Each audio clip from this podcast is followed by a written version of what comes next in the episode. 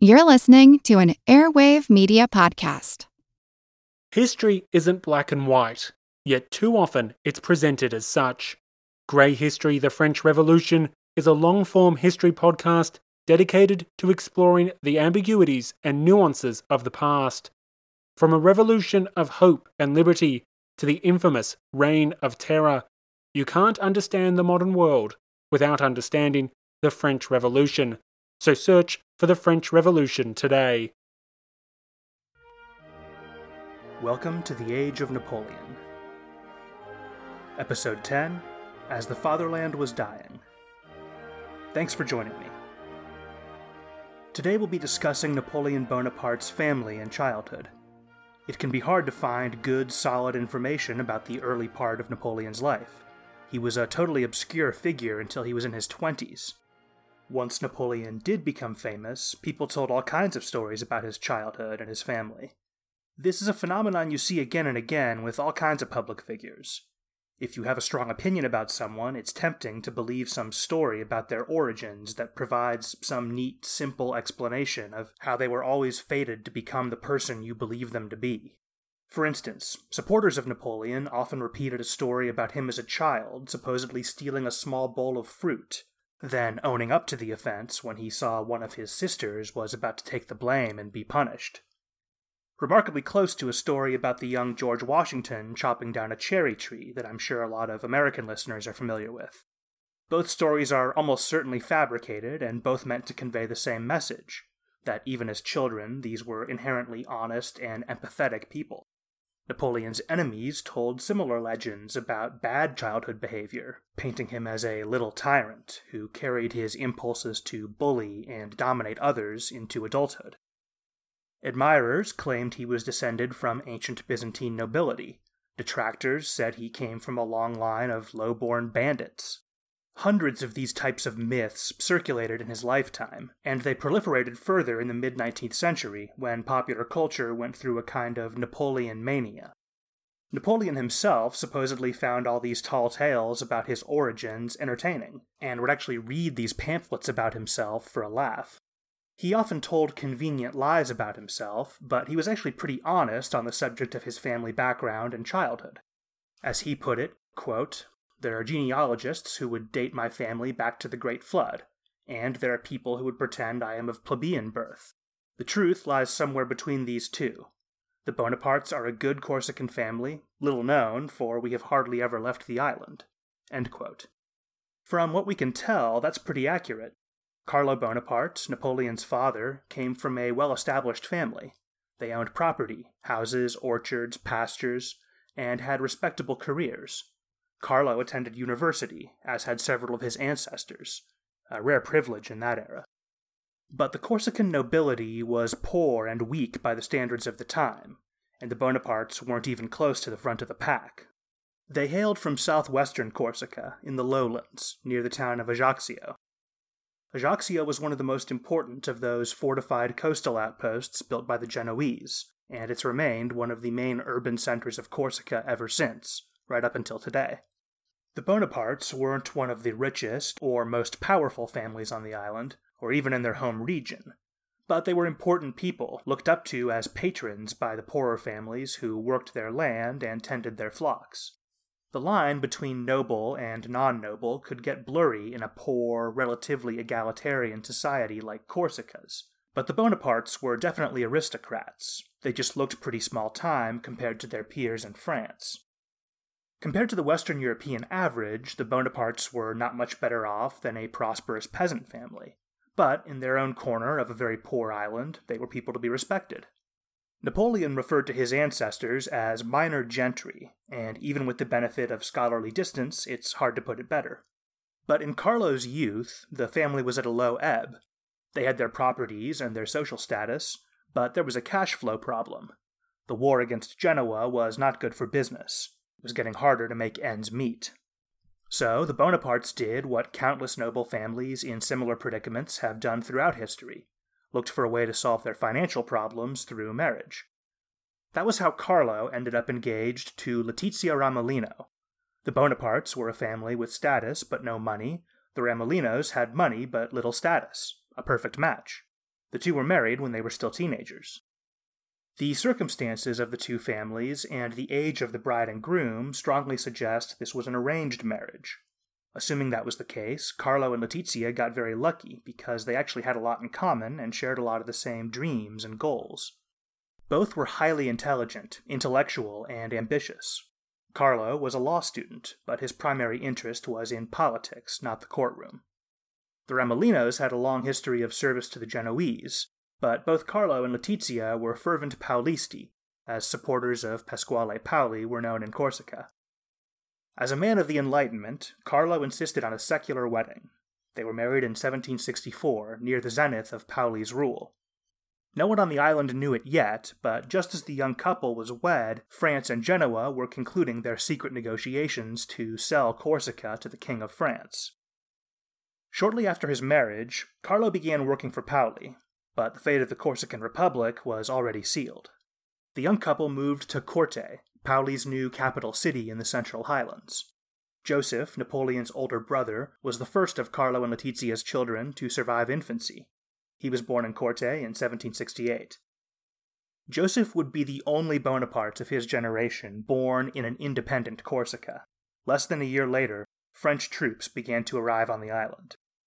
As soon as French intentions became clear, Corsicans began to desert Paoli. Whatever they thought of the general, any resistance looked doomed. France wasn't Genoa. There was no doubt they had the money and the men to fight to the finish. A lot of people decided it was better to get in good with the new power on the island than try to delay the inevitable. But not the Bonapartes. They stayed by Paoli's side as he tried desperately to organize a defense. Supposedly, Letizia worked right alongside Carlo, even though by now she was already pregnant with their second son, Napoleon. In early 1769, Paolisti forces suffered a disastrous defeat at a bridge called the Ponte Novo. This represented the last major obstacle between the French army and Corte. After the battle, even Paoli had to admit the cause was hopeless. This is where we left off the narrative last time. After his defeat at Ponte Novo, Paoli and a small entourage boarded a ship bound for London, for exile. As Paoli's personal secretary, there was a place on that ship for Carlo Bonaparte, but he chose to stay in Corsica. This is the most discussed and debated moment in Carlo's life. If he'd chosen to leave, the lives of the Bonaparte family, and maybe the entire subsequent history of Europe, might have been different. Not only did Carlo decline to go to London, a few months later, he surprised everyone by meeting with the new French governor and swearing an oath of loyalty to King Louis XV. We don't know exactly why Carlo chose to abandon Paoli. The thought of leaving his wife and infant son must have weighed on him. She was still only 19 years old and would be giving birth in a few months. The family finances were still fragile, would they be able to make ends meet if the breadwinner disappeared off to England for some indeterminate amount of time? We know Carlo was an ambitious man. The most cynical reading of this decision is that he'd only stuck by Paoli to advance his own interests. Once Paoli lost and was no longer useful, Carlo switched sides. Carlo certainly had a strong impulse to pursue his own self interest, so I wouldn't call this narrative out of character. But I think it's worth noting that if he was acting purely to advance himself, he hadn't done a very good job. The really advantageous time to switch sides would have been soon after the French arrived. Indeed, a lot of Paolisti did just that. Instead of joining the defectors, Carlo spent a year fighting the French and didn't abandon the cause until it was clearly lost. Who rewards a defector who doesn't jump ship until the very last minute? The way I see it, Carlo had ambitions. Personally, he wanted to be involved in politics, not just passively as a nobleman in his home region, but right in the thick of things, near the center of the action. London probably did not sound like the center of the action of Corsican politics, even if Paoli was there. Being part of a French Corsica might not have been Carlo's first choice, but if the only other alternative was obscurity and irrelevance in London, Carlo chose to deal with France. Political leaders of conquered nations have had to make decisions like this all throughout history collaborate or attempt to resist. As outside observers who have never been in those circumstances, we tend to sympathize with those who choose to resist. With the benefit of hindsight, this usually looks like the more selfless and principled act. But I think it's a harder decision than it might look from the outside. After all, the Kingdom of France wasn't Nazi Germany. They intended to include Corsicans in the administration. Their goal was to turn Corsica into a productive, secure possession of the king. That process could have had real benefits for the Corsican people, provided it was managed right. Once French rule was established beyond any doubt, what was the best way to serve the country? Collaborators might try to steer things in a beneficial direction. Meanwhile, the tiny band of exiles off in London might not have the ability to influence anything. But I think the most important factor in Carlo's decision to stay in Corsica and make his peace with the French was his family. Family was much more important in the 18th century than it is today. This was especially true in Corsican society, and even by 18th century Corsican standards, the Bonapartes were a very close knit family. And in 1769, the family's interests hung in the balance. The name Bonaparte may have carried some weight in the independent Corsican Republic, but they didn't have any status at all in the Kingdom of France. Remember, the French nobility in this era wasn't just a matter of good manners and sophistication, it was a distinct legal category. And with the French takeover, the aristocracy of Corsica was in a bit of legal limbo. Paoli had abolished feudal privilege, so from a certain perspective, France had taken over a country without an aristocracy. But of course, there were families on the island like the Bonapartes who had a clear noble pedigree and were eager to be recognized by the king so they could have access to all those legal privileges and tax exemptions. At the time of the takeover, the French government gave no indication as to how the issue would be resolved. I tend to think this ambiguity was deliberate. It would have been a smart way to smooth the transition. Think of it as a carrot and stick approach. It gave every important family on the island an incentive to keep France happy. Carlo and Letizia had big dreams for their children's futures.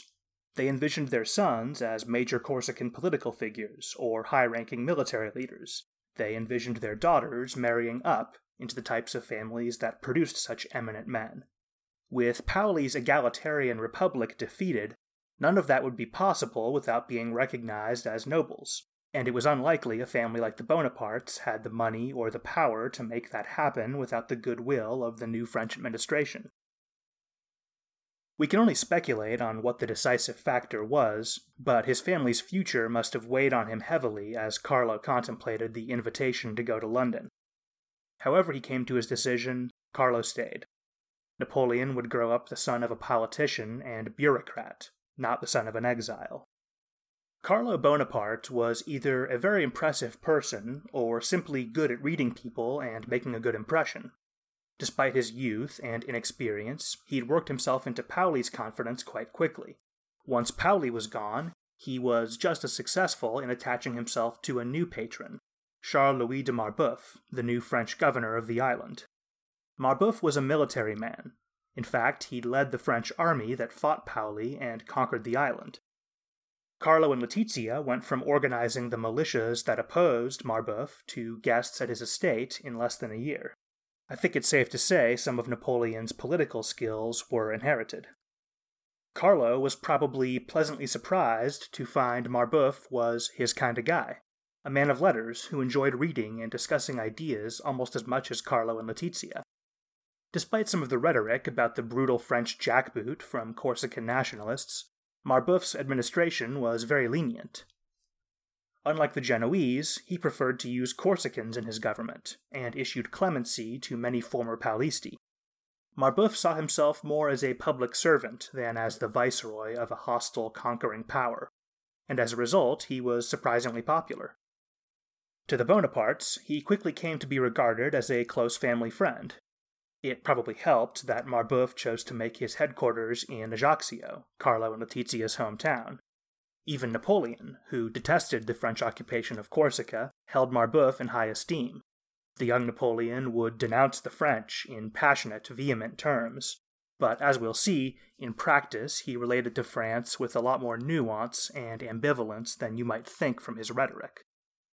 Marbeuf died in 1786, but after the Revolution, his family would find themselves in the same position the Bonapartes had been in in 1769 suddenly without title or position, with the future uncertain. Once he became emperor, Napoleon returned the kindness the old governor had shown his family and made his widow a baroness. But that's all in the future. By the summer of 1769, the Bonapartes had moved into the old family residence in Ajaccio, where, on the 15th of August, Napoleon was born. To finish out Carlo's story, he soon secured a minor role in the royal administration, and, with Marbeuf's help, rose steadily through the ranks of the French government. He lobbied tirelessly to have his family recognized as aristocrats, which was finally achieved in 1771. The young Napoleon didn't see much of his father. Carlo's official duties and constant politicking meant that he was often away from home. In 1778, Carlo was selected as representative of the Corsican nobility to the royal court, which meant moving to Versailles on a semi permanent basis. Napoleon probably knew his father more from their written correspondence than from face to face interaction. In 1784, Carlo's health began a rapid, severe decline, probably due to stomach cancer, a disease that is often hereditary and may have also killed Napoleon. He died in early 1785 at the age of just 38. He never could have guessed that his children would soon be emperor, kings, queens, and duchesses. Nearly 20 years later, after Napoleon crowned himself emperor and Josephine empress, he turned to Joseph, who was standing by his side. The emperor embraced his brother and whispered in Corsican, Imagine if Dad could see us now. Spring? Is that you? Warmer temps mean new Allbirds styles. Meet the Superlight Collection, the lightest ever shoes from Allbirds, now in fresh colors. These must have travel shoes have a lighter than air feel and barely there fit that made them the most packable shoes ever. Plus, they're comfy right out of the box. That means more comfort and less baggage. Experience how Allbirds is redefining comfort. Visit allbirds.com and use code SUPER24 for a free pair of socks with a purchase of $48 or more. That's A L L B I R D S.com, code SUPER24. Carlo's career isn't very notable in its own right. If it hadn't been for his famous offspring, only serious academic scholars of 18th century Corsica would know his name. But given his circumstances, it's nothing to sneeze at. With Paoli's defeat, the Bonaparte family could easily have slipped into poverty and obscurity. Carlo didn't let that happen. He never rose above the middle ranks of French politics, but given his origins and early death, it's amazing he achieved as much as he did. If he lived today, I imagine Carlo Bonaparte would be a small time DC lobbyist trying to hustle his way to something bigger, or maybe a lawyer with a lot of connections who state senators call when they have a problem that needs to be fixed quietly. But for all his political acumen, Carlo was hopeless when it came to business. His marriage to Letizia had come with a huge dowry, but by the time of his death, the Bonaparte family was right back where it started, in debt and cash poor. It's true that Carlo was fond of his luxuries, but his lifestyle was far from extravagant compared to his peers. Most of Letizia's dowry was lost the hard way, sunk into bad investments. Throughout Napoleon's childhood, the Bonapartes were at the very bottom rung of the French aristocracy, desperately trying to keep their heads above water economically and with a brand new claim to nobility, barely better than a common bourgeois family in the eyes of their snobbish peers.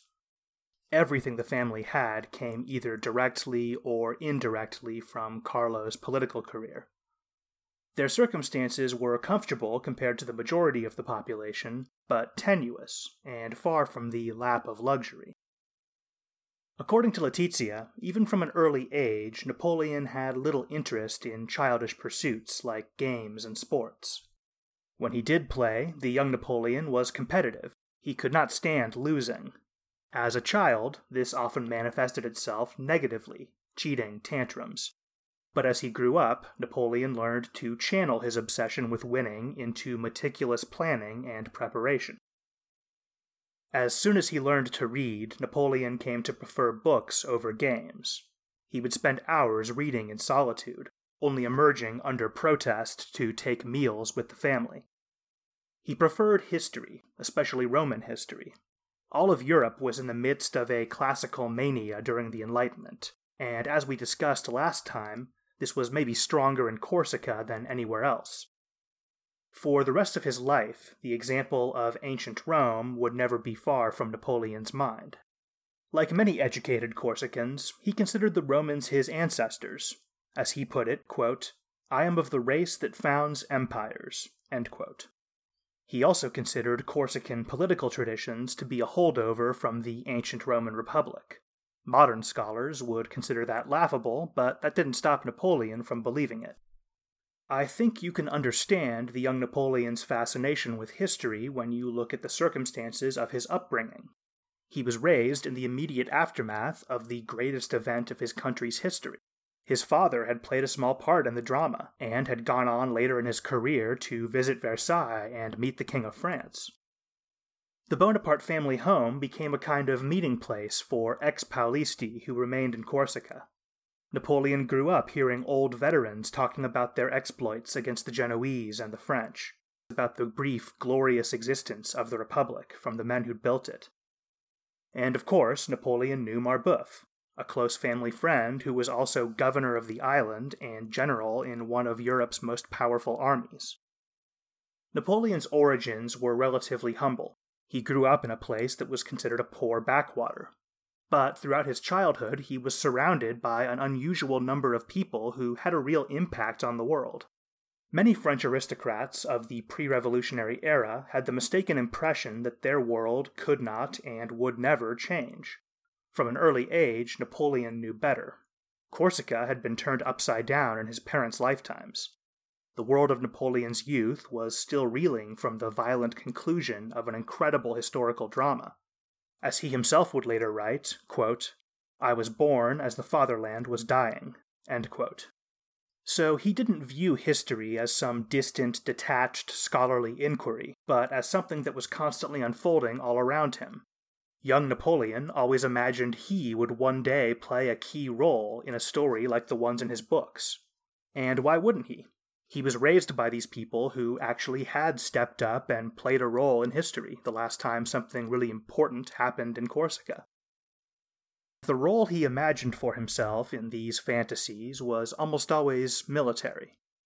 Early works of history almost always exalted military heroism and overemphasized the importance of warfare in history and the influence of so called great men, such as generals.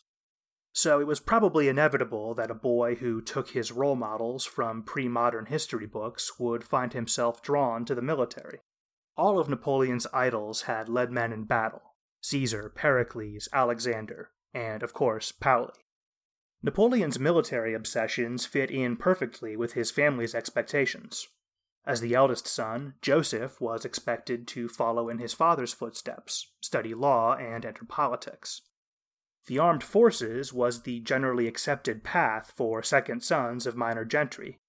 It might have actually been a relief for the family to see that Napoleon was actually drawn to a military profession without needing to be pushed.